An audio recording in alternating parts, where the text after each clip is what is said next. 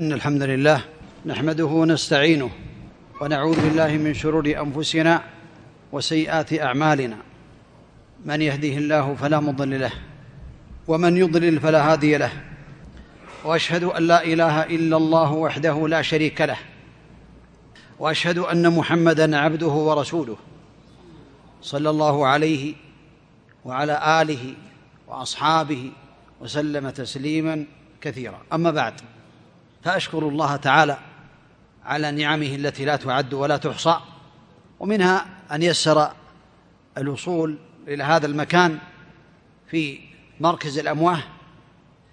ثم أشكر الإخوان الذين حرصوا على الطلب للحضور في هذا المكان فجزاهم الله خيرا على حرصهم على الخير ورغبتهم في الخير.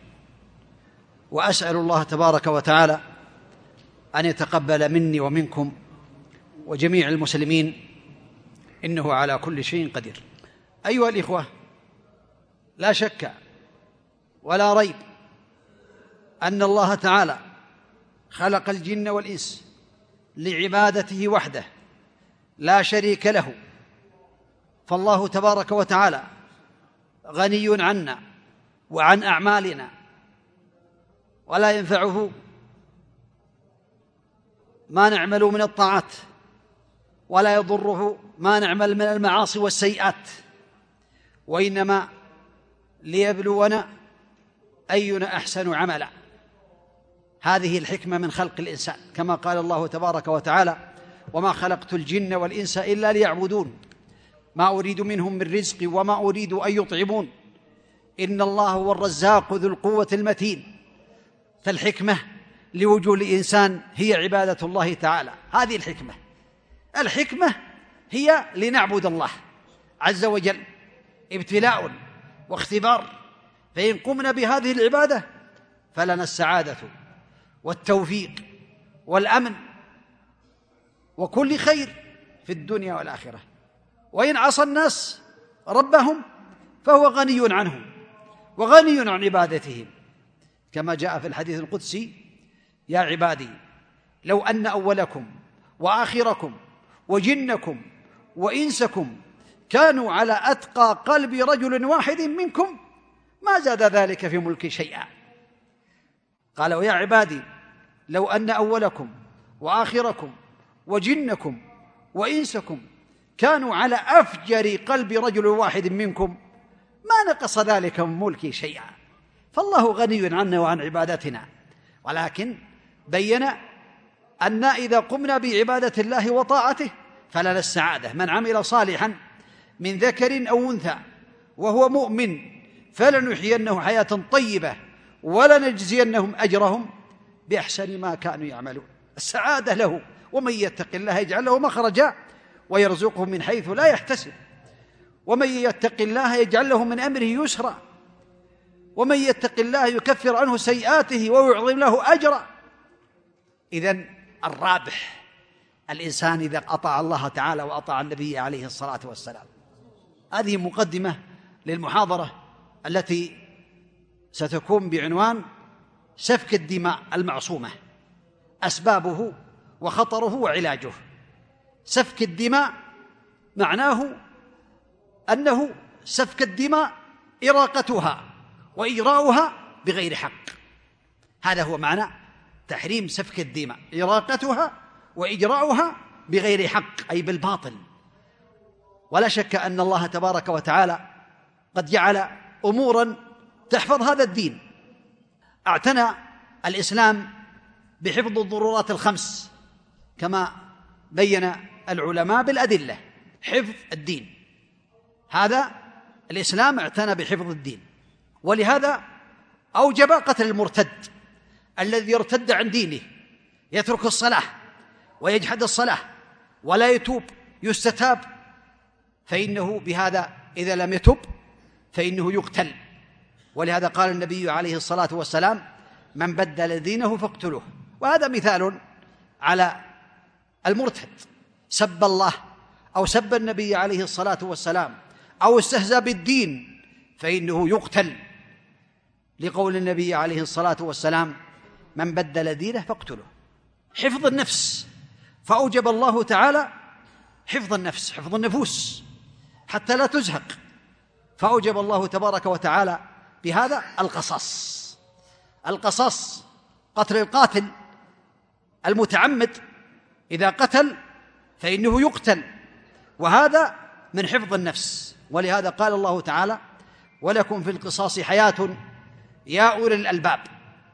حياة في القصاص لكن كثير من الناس يرد هذه الحياة ويشفع في هذه الحياة.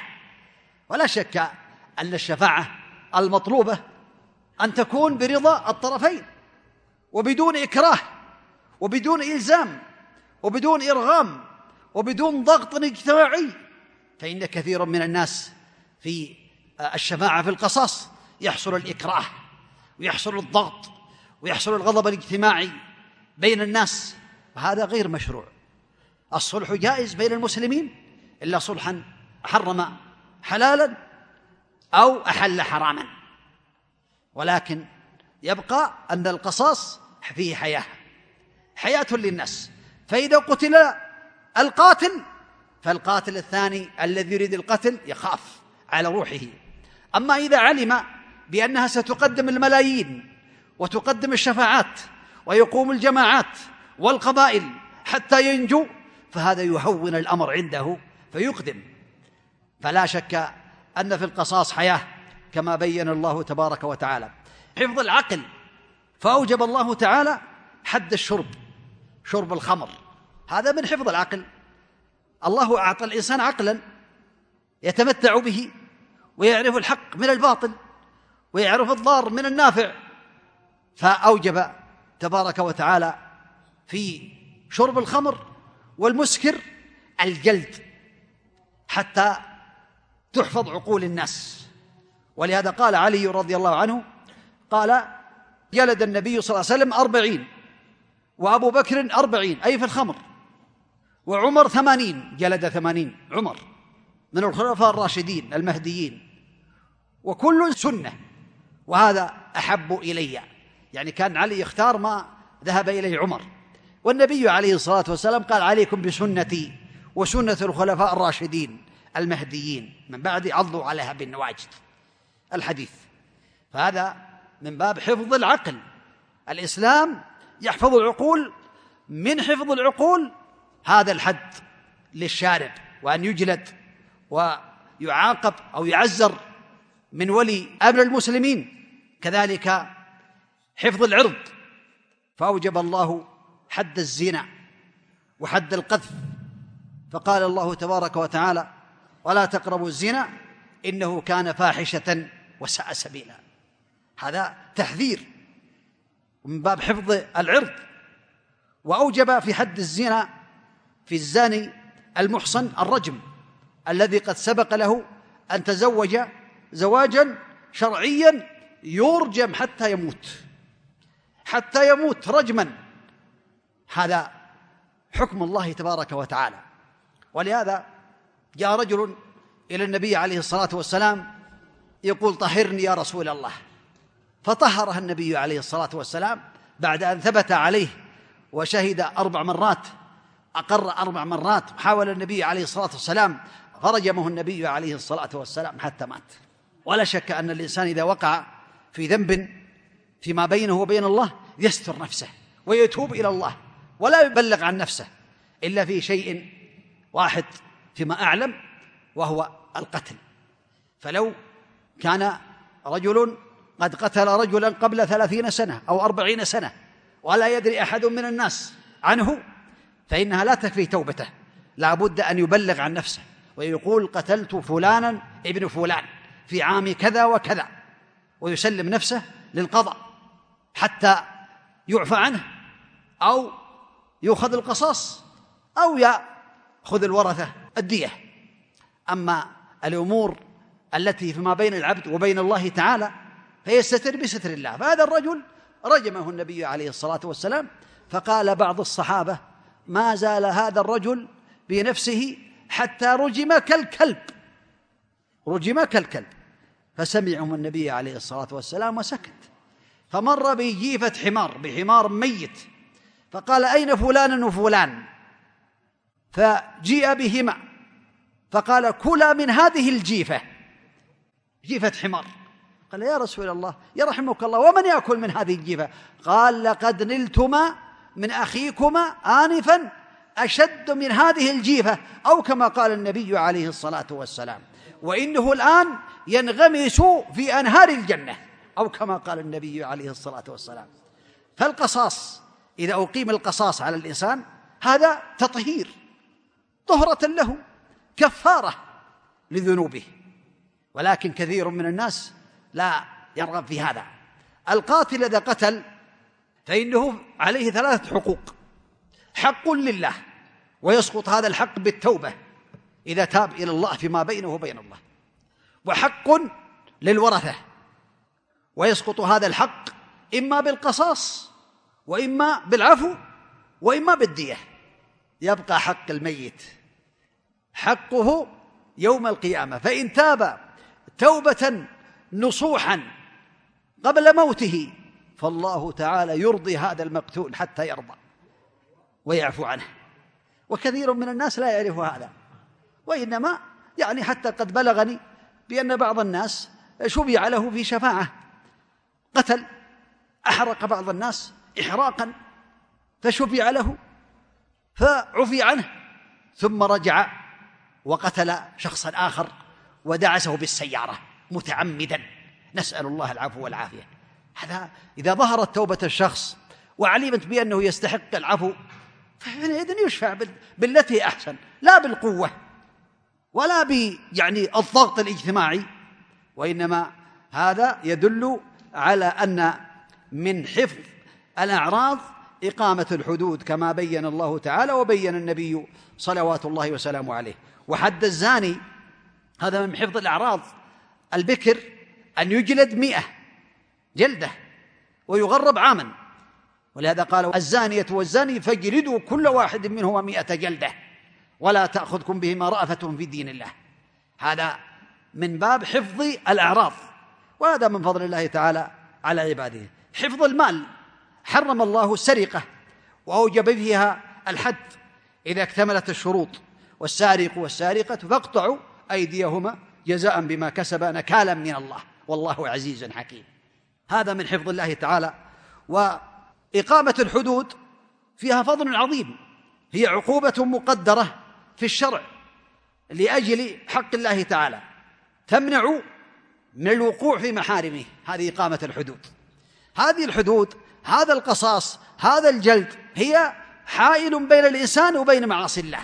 تأديبا له من الله. فلا يحول الإنسان بين هذه الحدود وبين الإنسان. يتركها تنفذ إلا في الشفاعة قبل وصول السلطان.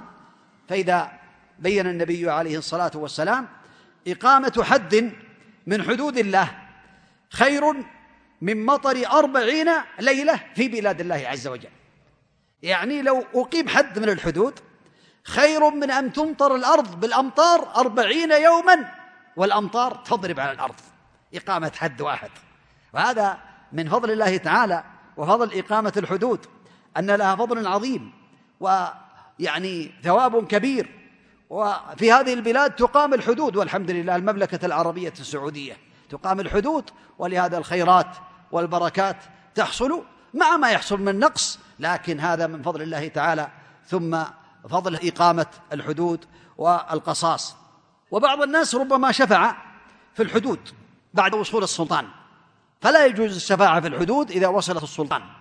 ولهذا قال النبي عليه الصلاة والسلام من حالت شفاعته دون حد من حدود الله فقد ضاد الله في أمره. ضاد الله في أمره. إذا حالت شفاعته في حد من حدود الله. يشفع. صحيح؟ قبل أن تصل السلطان عليك أن تشفع. لكن إذا وصلت السلطان فلا شفاعة. فإنه يلعن الشافع والمشفع. نسأل الله العافية. إذا وصلت السلطان وصلت القضية للشرطة فحينئذ لا شفاعة. إلا في قصاص. فالقصاص ليس من الحدود لكن هذه الحدود حد الزنا حد السرقة حد اللواط والعياذ بالله حد شرب الخمر حد إذا وصلت السلطان وقبض عليه فلا يشفع في هذه الحدود. فإنه إذا شفع يكون عاص لله تعالى ولنبيه عليه الصلاة والسلام. تجوز الشفاعة في الحد قبل أن يبلغ الإمام والعفو كذلك لقوله عليه الصلاة والسلام للذي سرق رداؤه فأراد أن يعفو عن السارق. يعني واحد سرق رداءه في عهد النبي عليه الصلاة والسلام فأراد أن يعفو. فقال له النبي عليه الصلاة والسلام فهلا قبل أن تأتيني به؟ يعني ألا عفوت عنه قبل أن تأتيني به. يعني بلغت السلطان وهو النبي عليه الصلاة والسلام. فالخلاصة أن الإنسان لا يشفع في حد من حدود الله لا في حدود الزنا ولا الخمر ولا غير ذلك ولا الزنا ولا اللواط والعياذ بالله وغير ذلك من الحدود لا يشفع فيها بعد أن تصل السلطان. أما القصاص فيختلف عن هذا. القصاص له الشفاعة لكن بدون إلزام بدون إلزام وبدون إكراه. هناك أسباب لسفك الدماء لإراقة الدماء سواء كان بالقتل أو بغير القتل. أسباب تحصل ويحصل بها الفساد في الأرض. من هذه الأسباب الجهل بأمر الله تعالى ونهيه. فإن الجاهل يفعل ما يشاء. ولهذا قال النبي عليه الصلاة والسلام إذا لم تستحي فاصنع ما شئت. هذا هو من أسباب سفك الدماء. فالذين يتعدون على الأنفس المعصومة ويقتلونها بدون حق عندهم جهل بأمر الله عندهم عدم معرفة بكلام الله. ومن يقتل مؤمنا متعمدا فجزاؤه جهنم خالدا فيها وغضب الله عليه ولعنه وأعد له عذابا عظيما. نسأل الله العافية. عذاب شديد. نسأل الله العفو والعافية. فكيف يقدم الإنسان على القتل وهو يعلم أن هذا ينتظره؟ هذا يدل على جهله وعلى عدم علمه. كذلك من الأسباب التكفير. فمن الناس من يسلك مسلك الخوارج ويكفرون الناس بالكبائر. وقد قال فيهم النبي عليه الصلاة والسلام يقتلون أهل الإسلام ويدعون أهل الأوثان. يمرقون من الإسلام كما يمرق السهم من الرمية. لئن أدركتهم لأقتلنهم قتل عاد عليه الصلاة والسلام. هذا يدل على أن هؤلاء المفجرون الذين يفجرون الممتلكات ويقتلون الأنفس المعصومة ويعتدون عليها هؤلاء لأنهم يكفرون الناس. ولهذا استحلوا الدماء المعصومة. نسأل الله العفو والعافية. فهذا من أسباب سفك الدماء. من أسباب سفك الدماء النعرات الجاهلية القبلية كالتعيير بين الناس. يقول يا ابن فلانة أنت اللي فيك كذا وكذا. هذا يسبب القتل بين الناس إذا عيره. ولهذا ثبت عن النبي عليه الصلاة والسلام أنه حينما سب رجل رجلا فقال يا ابن السوداء. رجل قال يا ابن السوداء. فقال له النبي عليه الصلاة والسلام أعيرته بأمه إنك امرؤ فيك جاهلية كيف تعير بأمة؟ فالتعيير بين الناس هذا يسبب سفك الدماء. فيبتعد عن الإنسان. لا يعير مرة. حتى بالأعوار حتى بغير ذلك ما دام أن الرجل هذا لا يحب هذا الكلام ولا يرغب فيه يبتعد عن الإنسان حتى لا يحصل سفك دماء بسبب هذه النعرات الجاهلية التي بينها النبي عليه الصلاة والسلام. من أسباب سفك الدماء وإراقة الدماء بدون حق نقل النميمة بين الناس. فإن النميمة نقلها بين الناس يسبب القتل للأنفس والنميمة نقل الكلام على جهة الإفساد بين رجلين أو بين قبيلتين أو بين دولتين أو بين جماعتين. فلان يقول فيكم كذا فلان يقول بأنكم بخلاء. يقول بأنك بخيل فلان يقول بأنك كذا هذا نميمة من جهة الإفساد ثم يأتي إلى الآخر ويقول فلان يقول فيك كذا هذا مثل الساحر نسأل الله العافية يسبب الشحناء بين الناس وسفك الدماء ولهذا بين النبي عليه الصلاة والسلام بقوله لا يدخل الجنة نمام نمام لا يدخل الجنة كما قاله النبي عليه الصلاة والسلام ومن تاب تاب الله عليه لكن بين النبي عليه الصلاة والسلام قال في الحديث الآخر لا يدخل الجنة قتات القتات كذلك هو النمام قيل بأن الفرق بين القتات والنمام نمام هو الذي يسمع الكلام ثم ينقله والقتات هو الذي يستمع ولا يشعر به ثم ينقل فيحصل بهذا الفساد الكبير اعظم من فساد السحر نسال الله العافيه ولهذا ثبت عن يحيى ابن أبي كثير أنه قال يفسد النمام والكذاب في ساعة ما لا يفسد الساحر في سنة. الساحر يفسد في السنة كثير لكن النمام يفسد في الساعة الواحدة أكثر مما يفسد الساحر في السنة لأن النميمة شرها عظيم بين الناس. ولهذا قال النبي عليه الصلاة والسلام ألا أنبئكم ما العضه القاله بين الناس فهذا يحصل به قتل الانفس وتحصل به الشحناء والبغضاء وغير ذلك من اسباب الفساد في الارض بسبب هذه النميمه التي بينها النبي عليه الصلاه والسلام وكذلك من اسباب سفك الدماء واراقه الدماء بغير حق البغضاء والشحناء والحقد والحسد ولهذا قال النبي عليه الصلاه والسلام لا تحاسدوا ولا تناجشوا ولا تباغضوا ولا تدابروا وكونوا عباد الله اخوانا لا تحاسدوا لا يحسد بعضكم بعضا ولا تناجشوا لا يزيد في السلعه وهو لا يريد شراءها ولا تباغضوا لا يبغض بعضكم بعضا ولا تدابروا اي لا يغتب بعضكم بعضا ويتكلم في دبره وهو غير حاضر بما يفسد بينه وبين الناس. هذا من أسباب سفك الدماء. من أسباب سفك الدماء ما يفعله بعض القبائل. من أمور الجاهلية والأحكام العرفية فإنها من أسباب سفك الدماء. مثل من يستجير بالناس ويترك المحاكم فإن هذا في الحقيقة يسبب القتل والضرب والاعتداء. إذا أتى إلى بعض الناس وقال أنا في جوارك أو أنا راد فيك الشان من ال فلان هؤلاء الجماعة يأخذون سلاحهم ويتأهبون ويقرعون كما في بعض القبائل. فإذا اعتدى أحد ولو بعصا قتلوا أو ضربوا أو سفكوا دما. هذا من أسباب سفك الدماء. بعض الناس يقول لا هذا فيها ردع للشر لا هذا من أسباب سفك الدماء. لأنه لو اعتدى عليه وهو في جيرته فماذا يفعل؟ لا بد أن يقوم وينتقم إما بالضرب وقد يريد أن يكسر أو يضرب فيقتل. فيقع في قول الله تعالى ومن يقتل مؤمنا متعمدا فجزاؤه جهنم خالدا فيها وغضب الله عليه ولعنه وأعد له عذابا عظيما. نسأل الله العفو والعافية.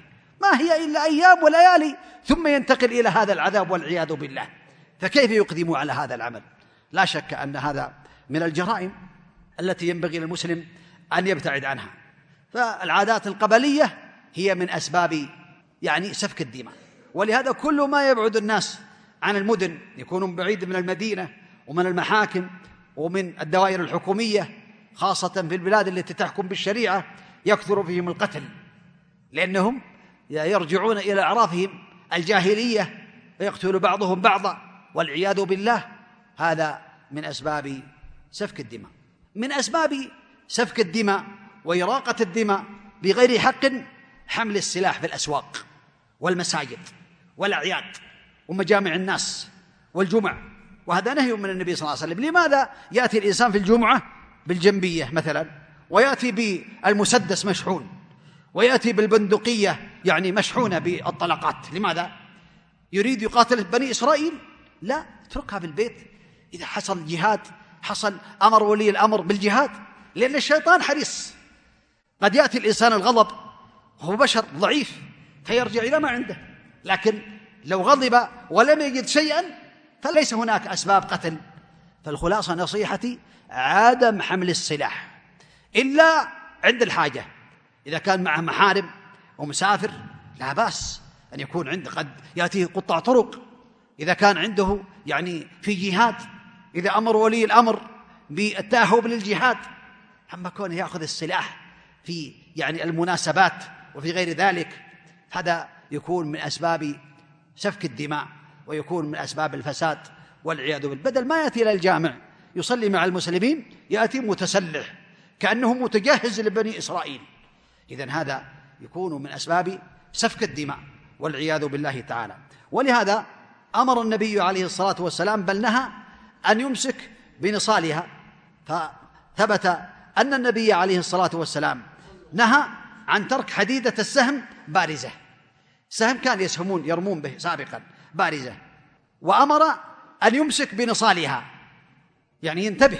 وهذا يقاس والله أعلم على ما عندنا الآن لا يشحن البندقية ولا المسدس تكون مشحونة دائما.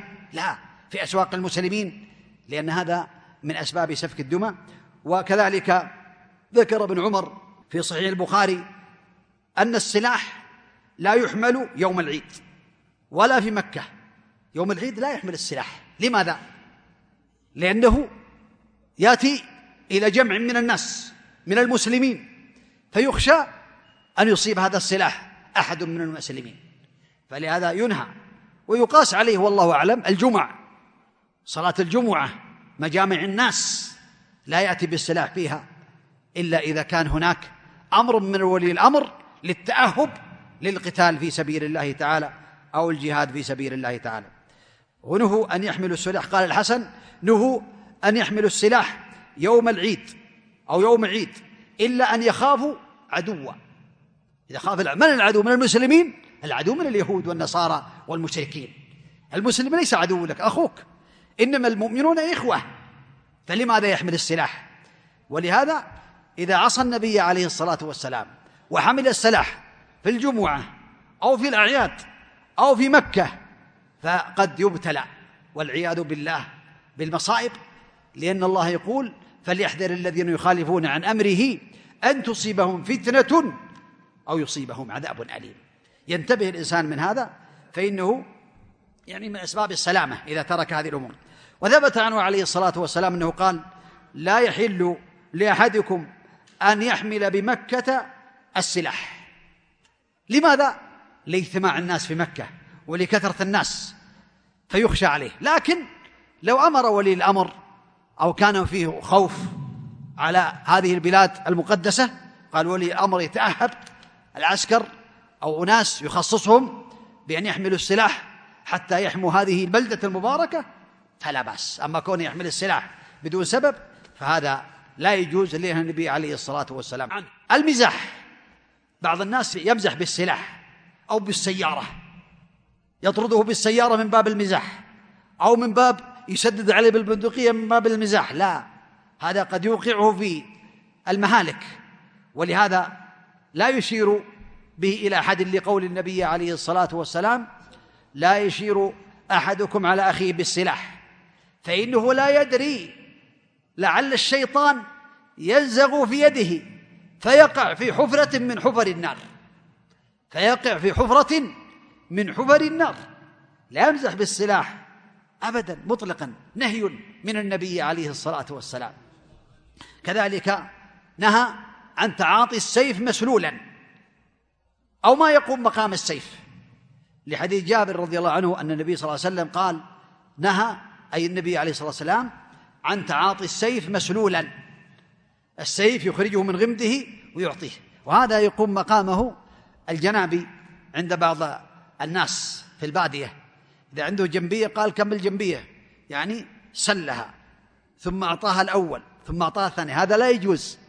هذا في معصية للنبي عليه الصلاة والسلام. لا إذا أراد ذلك يجعلها في غمدها ويعطيها وهي يعني في الغمد في الخبأ على حسب أعراف الناس. أما كونه يتعاطاها مسلولة فهذا وقع في نهي النبي عليه الصلاة والسلام وهذا من أسباب السلامة. من أسباب سلامة الإنسان من هذه المهالك. خطر سفك الدماء المعصوبة وهي دماء المسلمين ودماء المعاهدين ودماء الذميين والمستأمنين من الكفار. من هم؟ أهل الدماء المعصومة. دماء المسلمين معصومين المسلم معصوم والمعاهد معصوم. يعني إذا كان بين المسلمين وبين الكفار عهد هذا لا تسفك دماؤهم. يوفى بالعهد الذي وضعه ولي الأمر مثلا مثلا النصارى الآن. دماؤهم معصومة لأن بيننا وبينهم عهد مهادنة. إلا أن يقول ولي الأمر ليس لكم هدنة وليس لكم عندنا عهد. ولهذا إذا قتل معاهدا لم يرح رائحة الجنة كما قال النبي عليه الصلاة والسلام. إذن هذا المعاهدين ودماء الذميين الذمي هو الذي يدفع الجزية والآن لا يؤخذ فيما أعلم الجزية لا تأخذ من الكفار الآن وكذلك المستأمنين من الكفار مستأمن دخل بتأشيرة عندنا في المملكة العربية السعودية عنده تأشيرة دخول هذا مستأمن أذن له ولي الأمر بالدخول إلى وقت معين فمن قتله فقد قال النبي عليه الصلاة والسلام من قتل معاهدا لم يرح رائحة الجنة أو كما قال النبي عليه الصلاة والسلام وأعظم هذه الدماء دماء المسلمين دماء المسلمين محرمة ولهذا قال الله تعالى ومن يقتل مؤمنا متعمدا فجزاؤه جهنم خالدا فيها وغضب الله عليه ولعنه وأعد له عذابا عظيما. نسأل الله العفو والعافية. لو يقرأ الإنسان هذه الآية دائما يذكر نفسه إذا غضب بهذه الآية ومن يقتل مؤمنا متعمدا متعمدا فجزاؤه جهنم خالدا فيها. وغضب الله عليه ولعنه وأعد له عذابا عظيما. نسأل الله العفو والعافية.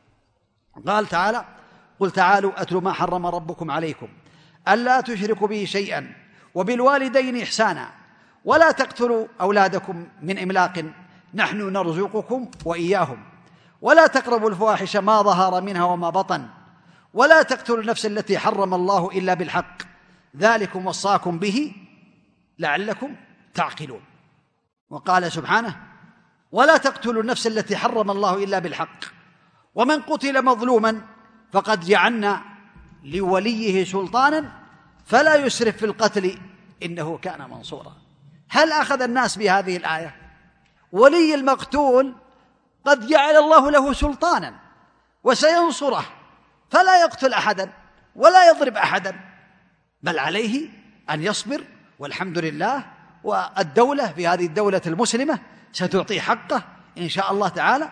ولهذا قال في هذه الآية العظيمة قال ولا تقتلوا النفس التي حرم الله بالحق ومن قتل مظلوما.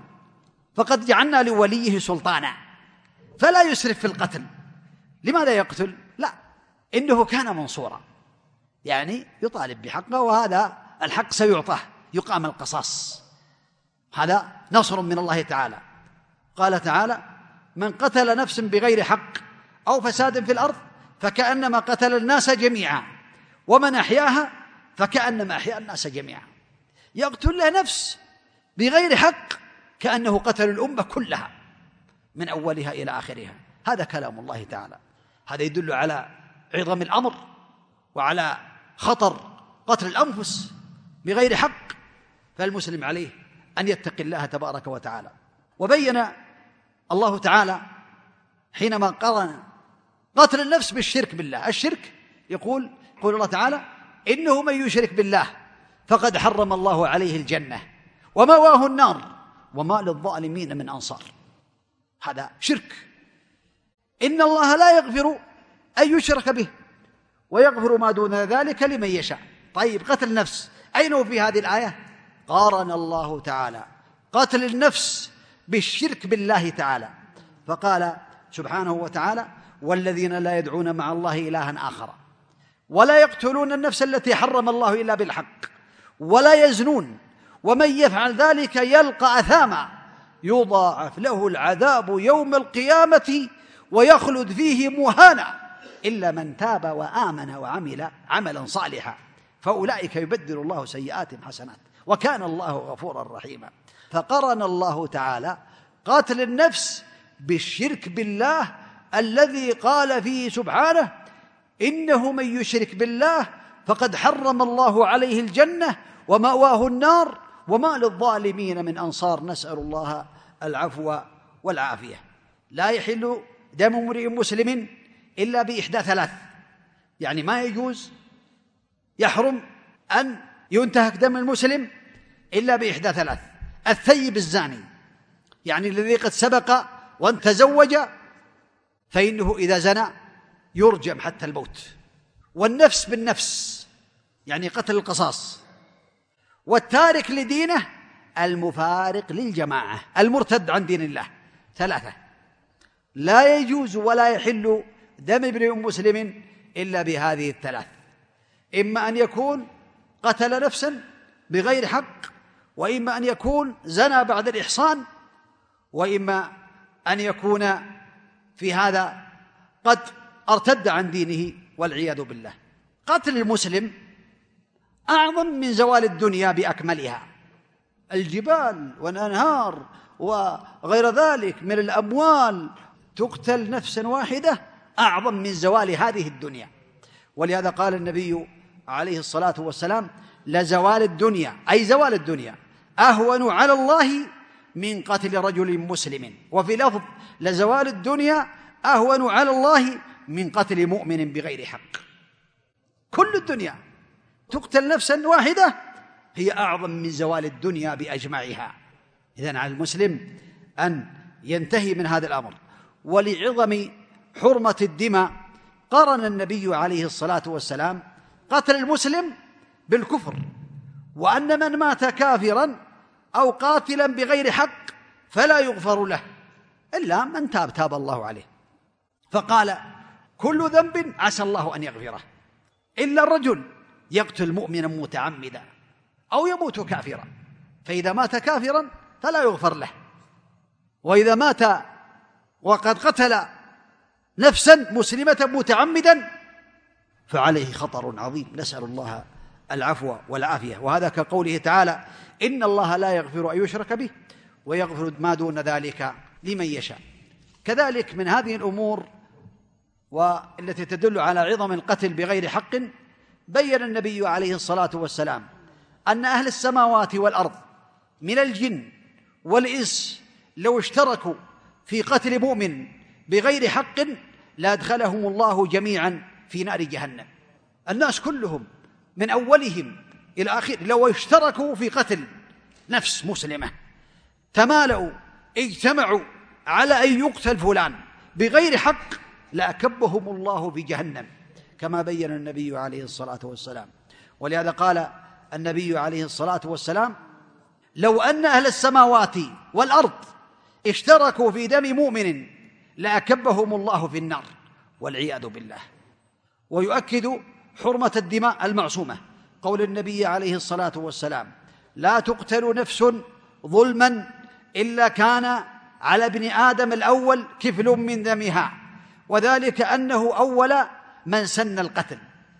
ابني آدم الذي قتل أخاه ما يقتل نفس في هذه الدنيا إلا ويكون له نصيب من الإثم يأتيه لأنه الذي سن هذا القتل وابتدأه. هذا يدل على خطر سفك الدماء. المقتول ظلما يجيء يوم القيامة بقاتله يوم القيامة يجاء وناصيته ورأسه في يده متعلقا بالقاتل وأوداجه تشخب دما. يقول يا ربي سل هذا فيما قتلني. يأتي برأسه في يده وأوداجه تشخب دما. سل هذا يا ربي فيما قتلني. أتظن بأن الله لا ينصره في الآخرة؟ هذا خطر عظيم.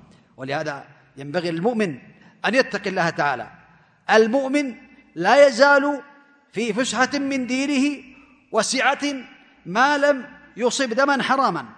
فإذا فعل ذلك ضاق عليه دينه ويكون في ضيق بسبب ذنبه. فعن ابن عمر رضي الله عنهما أنه قال لا يزال المؤمن في فسحة من دينه ما لم يصب دما حراما. رواه البخاري. أنت في فسحة من دينك ما لم تصب دما حراما بغير حق. هذا يدل على عظم القتل وخطره.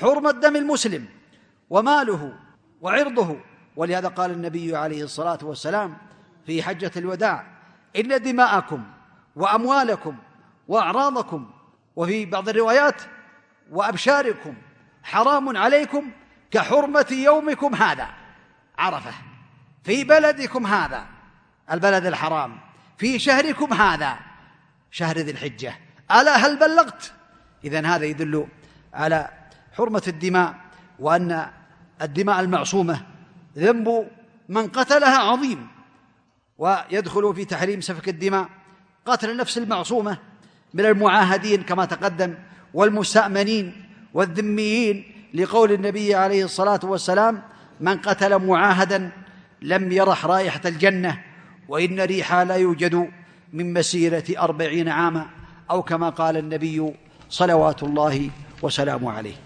وكذلك سفك الدماء المعصومة. ينبغي للمسلم أن يعلم بأن العلاج لهذا السفك علاج. ما هو العلاج؟ حتى توقف الدماء ويوقف القتل ويوقف الضرب. أولا إقامة القصاص والحدود.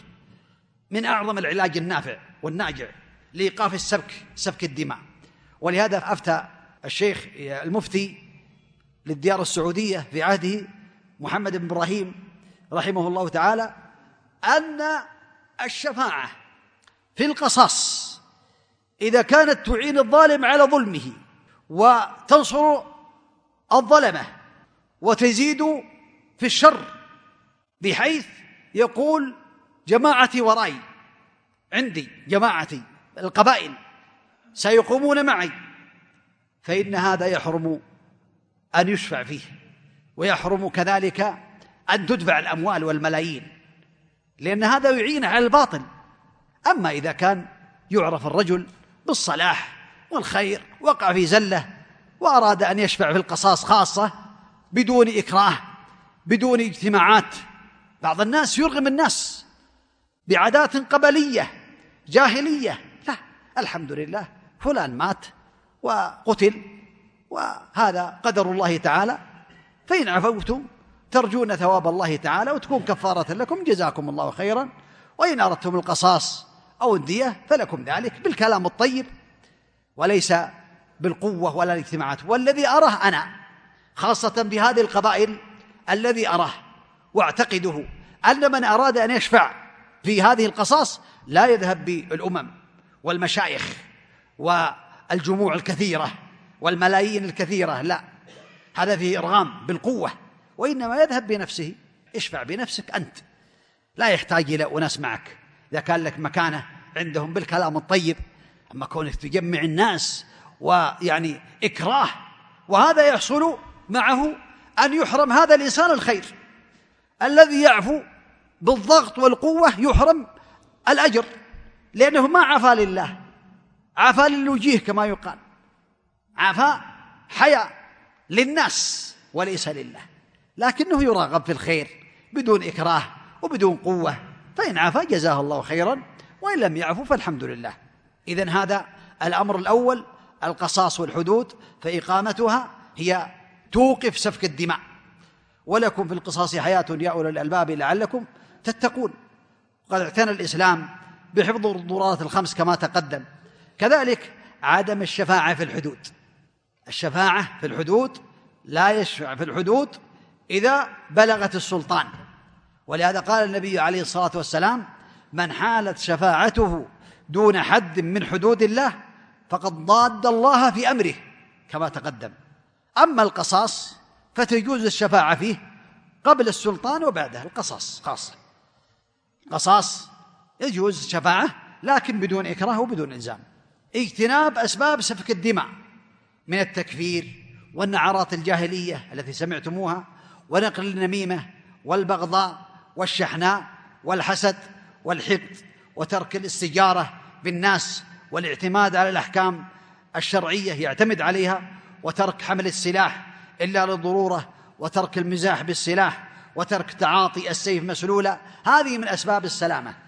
من أسباب السلامة خوف الله تعالى ومراقبته في السر والعلن. ولهذا قال الله تعالى يا أيها الناس اتقوا ربكم واخشوا يوما لا يجزي والد عن ولده ولا مولود هو جاز عن والده شيئا قال واتقوا يوما ترجعون فيه الى الله ثم توفى كل نفس ما كسبت وهم لا يظلمون ولهذا قال لقمان لابنه يا بني إنها إن تكن مثقال حبة من خردل فتكن في صخرة أو في السماوات أو في الأرض يأتي بها الله إن الله لطيف خبير المراقبة لله هي ضابط عظيم ومانع للإنسان على الوقوع في سبك الدماء وفي غيرها من المحرمات.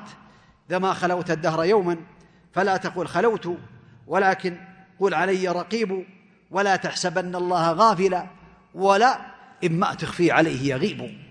إذا ما خلوت بريبة في ظلمة والنفس داعية إلى الطغيان فصنها وقل يا نفس إن الذي خلق الظلام يراني. الله يعلم السر وأخفى ولهذا الذي يقتل ثم يهرب من الناس هذا لا يخاف الله.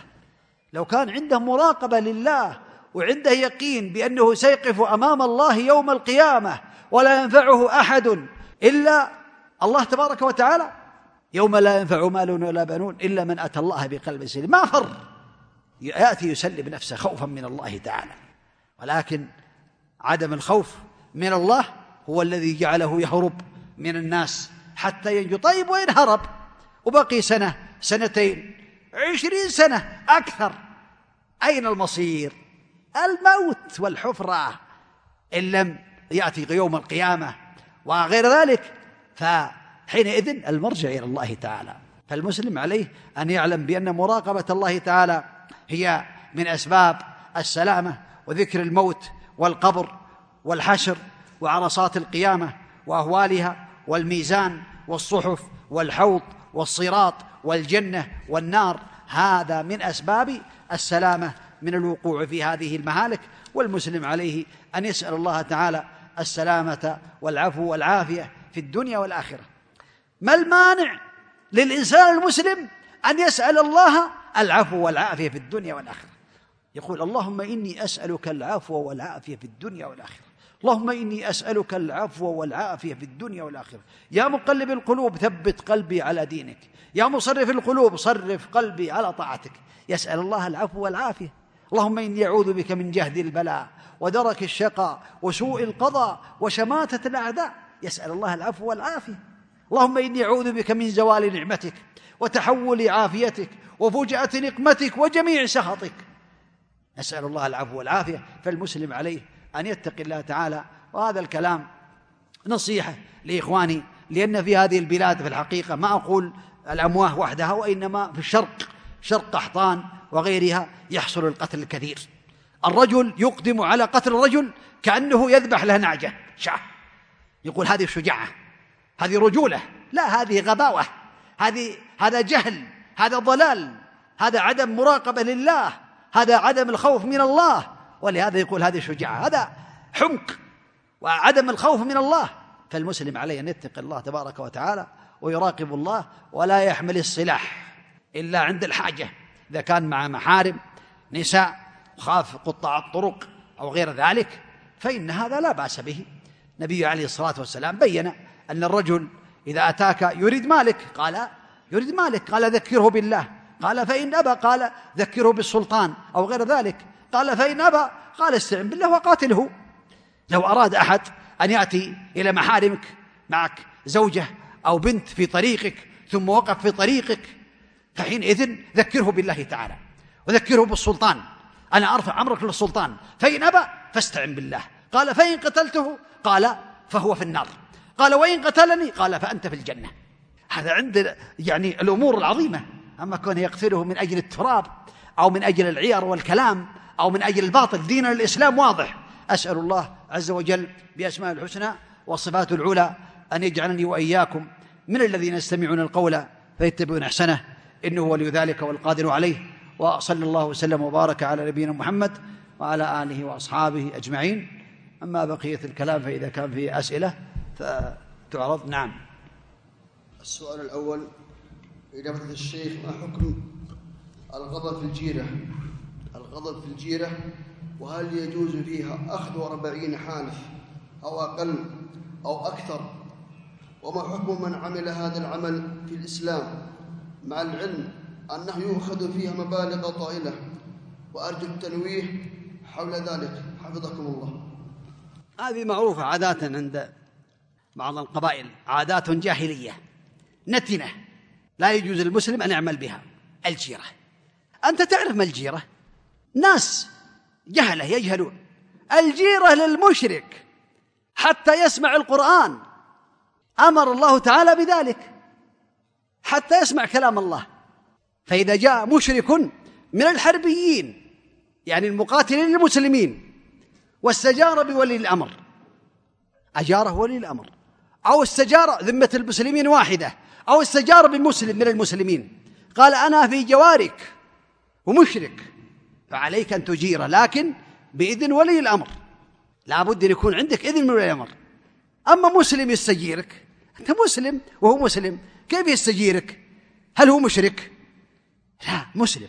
فهذه الجيرة لا تجوز وهي عادة جاهلية ومن حكم بها فهو طاغوت. تعرفون الطاغوت؟ طاغوت كل ما تجاوز به العبد حده من معبود أو متبوع أو مطاع. ومن تحاكم إلى من يحكم بها فهو قد تحاكم إلى الطاغوت. ألم ترى إلى الذين يزعمون أنهم آمنوا بما أنزل إليك وما أنزل من قبلك يريدون أن يتحاكموا إلى الطاغوت وقد أمروا أن يكفروا به. هذه من أحكام الطواغيت. وإن قال الإنسان بأن هذه الأحكام طيبة أحسن من الشريعة. فهذا يكون كافرا والعياذ بالله. إذا مات لا يغسل ولا يدفن في مقابر المسلمين ولا يدعى له بالرحمة والعياذ بالله. حتى لو قال هذه مثل الشريعة مثلها. الشريعة تجوز وكذلك هذه الأحكام الجاهلية والعرفية تجوز. أو قال هي تساويها وتجوز. هذه مصيبة عظيمة فالخطر عظيم. أنا أنصح مشايخ القبائل والأعيان ألا يتحاكموا إلى هذه الأعراف التي قد تخرج الإنسان من دينه والعياذ بالله. أنا لا أقول فلان كافر الشيخ الفلاني كافر لا. على وجه العموم من قال بأن العادات الجاهلية الخبيثة هي أحسن من الشريعة فهو كافر. ومن قال بأن العادات الخبيثة المحرمة التي تضاد الشريعة هي مثل الشريعة كافر. ومن قال أنه يجوز أن نتحاكم إلى هذه العادات والحكم بالشريعة يجوز هو أفضل لكنه يجوز فهو كافر لأنه أحل ما حرم الله. ها؟ والله أمر بالتحاكم إليه. فالأمر خطير. ومن قال بأن التحاكم إلى هذه العادات لا يجوز والشريعة أفضل وهي واجبة واعترف بخطأه وقال أنا مخطي لكن عاداتنا ألزمتنا بذلك ومخطي ويتألم فهو قد أتى كبيرة أكبر من الزنا وأكبر من الخمر وأكبر من اللواط والعياذ بالله كبيرة لكنه لا يكون كافرا. انتبه يا عبد الله انتبه على دينك أسأل الله لي ولكم العفو والعافية فلا تستجير بأحد مطلقا إذا حصل شيء لا تقول أنا في جوارك إذا جاك واحد يقول أنا راضي فيك الشان أنا في جوارك أجرني والحاضر اركب السيارة ثم وده سلم الشرطة سلمه للشرطة قال هذا احفظوه في السجن امنعوه اعتدى أما كونك تأمنه فالنبي عليه الصلاة والسلام قال لعن الله من آوى محدثا ملعون مطرود من رحمة الله نعم وحكم التهريب المجهولين وما حكم المال المكتسب من التهريب تهريب المجهولين إذا كان ولي الأمر لا يسمح بذلك هذا جريمة هذا معصية لله. أقول تهريب المجهولين يقصد الذين ليس عندهم إقامة داخلين المملكة بدون إقامة. هذا أمر من ولي الأمر أنه لا يهربون يا أيها الذين آمنوا أطيعوا الله وأطيعوا الرسول وأولي الأمر منكم. فهذا معصية لله تعالى ثم معصية لولي الأمر. لأن الله أمر بطاعته. فلا يجوز هذا العمل والمال الذي يحصل عليه لهذا التهريب هو محرم لا يجوز سحت والعياذ بالله. ما لو كان الإنسان يهرب المسلمين من بلاد الكفار إلى بلاد المسلمين يجد في إسرائيل مسلم ويهربه هذا عمل مبارك يؤجر عليه يأخذه من بلاد الشرك إلى بلاد الإسلام. أما في بلاد الإسلام يعني يخترق أنظمة المسلمين ويعصي ولي الأمر فهذا في معصية وعليه أن يتوب إلى الله تعالى. نعم. شيخ السؤال الثالث إذا سرق الرجل شيئا ثم قبض عليه وكان في الشرطة واعترف بذلك فهل يجوز لنا أن نتوسط بإخراجه أو إقناع وإرضاء أهل المال؟ أبدا لا يجوز. ما دام بلغت السلطان لأن الشرطة هي وكيل السلطان. إذا بلغ الشرطة لا تشفع أما قبل الشرطة قبل أن يصل إلى الشرطة أو الإمارة اشفع. أما إذا شفعت بعد أن وصل إلى الشرطة ولي الأمر الولاة الذين ولاهم ولي الأمر فقد بلغوا السلطان. إذن فتكون مضادا لله ذي حكمه. نسأل الله العافية. نعم. شيخ السؤال الرابع.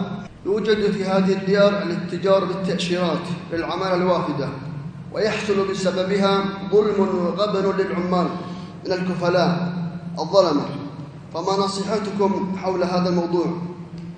ثانيا دعاء أولا هذا لا يجوز. التأشيرات التي تعطيها الدولة تعطي الإنسان على حسب حاجته. نحتاج سائق سائق. نحتاج خادم خادم على حسب الحاجة تعطيه الدولة. ولا يجوز له أن يتاجر فيها بحيث يأخذ التأشيرة ويبيعها بالألوف لا يجوز له ذلك لأنه كذب. لو سئل يقول الله تعالى يا أيها الذين آمنوا اتقوا الله وكونوا مع الصادقين. وكونوا مع الصادقين. فهل هذا صدق؟ يأتي إلى مكتب العمل ويقول أريد سائق وهو يريد أن يبيعها. هل هذا صادق ولا كاذب؟ كاذب. يا أيها الذين آمنوا اتقوا الله وكونوا مع الصادقين. فلا يجوز له أن يبيع التاشيرات ولا يجوز له أن يضرب العمال بحيث يأخذ على كل واحد 200 شهريا ويطلقه ويشتغل. لا لا يجوز هذا العمل. لكن يجوز له أن يؤجر عليه. إن تأخذ لك دكان ثم تؤثثه ثم تعطيه هذا الدكان وتعطيه ربع الربح أو النصف على حسب الاتفاق بينك وبينه.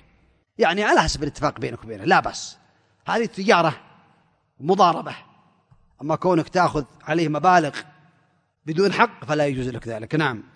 شيخ الدعاء اللهم بارك لنا في رجب وشعبان وبلغنا رمضان. لا أعرفه.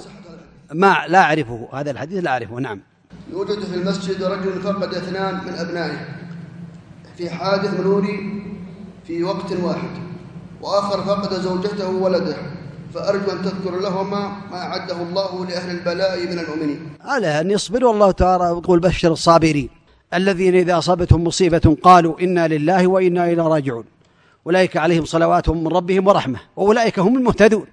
فالصابر على هذا يجد الثواب العظيم. ولهذا قال النبي عليه الصلاة والسلام إذا ابتليت عبدي بصفيه فصبر واحتسب فله الجنة أو كما قال النبي عليه الصلاة والسلام ما لعبد المؤمن عندي جزاء إذا ابتليته بصفيه يعني بقريبه خليله حبيبه ثم صبر واحتسب إلا الجنة أو كما قال النبي عليه الصلاة والسلام فيما يرويه عن ربه تبارك وتعالى. نعم عليه الصبر والاحتساب والحمد لله.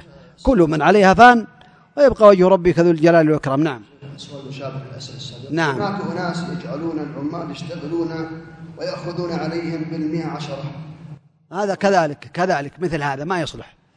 إما يشتغل به عنده أو يعطيه تجارة يتاجر فيها ويأخذ آه يعني جزء من الربح مشاعا. اشتغل في هذا الدكان والربح بيني وبينك لك فيه كذا ولي فيه كذا. على حسب الاتفاق بينهما. أما كونه يأخذ أموالا بدون حق فلا يجوز له ذلك. نعم. السؤال الأخير بالنسبة لمن تفوته ركعات خلف خلف الإمام هل الأفضل أن يصليها قضاء أم يصليها أداء؟ هكذا السؤال. هذا ما, ما, ما يصليها أداء لأنه صلى يعني في وقت الصلاة. يقضي الصلاة أداء. إذا وجدت الإمام قد صلى مثلا صلاة العشاء ثلاث ركعات ولا أدركت إلا ركعة واحدة الرابعة أدركت الركوع فتصلي معه. ثم تقضي تقضي الصلاة. وهذه الصلاة التي أدركتها الركعة الأولى مع الإمام الركعة الرابعة هي للإمام الرابعة وهي لك الأولى. هي لك هي الركعة الأولى. فأنت يعني أول صلاتك ما أدركت مع الإمام. لقول النبي عليه الصلاة والسلام إذا أقيمت الصلاة فلا تأتوها وأنتم تسعون وأتوها وأنتم تمشون. فما أدركتم فصلوا وما فاتكم فأتموا. يتم على صلاته. يعني أول الصلاة اللي تدركها مع الإمام هي أول صلاتك وتتم الباقي. نعم. السؤال الثاني بالنسبة لتحريك الإصبع في التشهد نعم. هل يحرك في التشهد كله أم عند الشهادتين؟ وما هي كيفية التحريك؟ يحركها عند ذكر الله عند ذكر الله تعالى وعند الدعاء. فإذا قال التحيات لله هذا في يرفع التحيات لله والصلوات والطيبات السلام السلام دعاء السلام عليك أيها النبي ورحمة الله. فهي يذكرها يرفع يده أو يشير بها عند الدعاء وعند ذكر الله تعالى لفظ الجلالة. وهي تكون هكذا. السنة أن تكون هكذا. يعني ما يقول هكذا ولا هكذا. إذا التحيات لله والصلوات والطيبات السلام عليك أيها النبي. أو تقول هكذا يجمعها كلها. أو تكون هكذا ثلاث صفات. ويشير بها هكذا. وعند ذكر الله أو الدعاء يشير بها إلى الأمام. نسأل الله عز وجل لنا ولكم التوفيق. اللهم صل على محمد.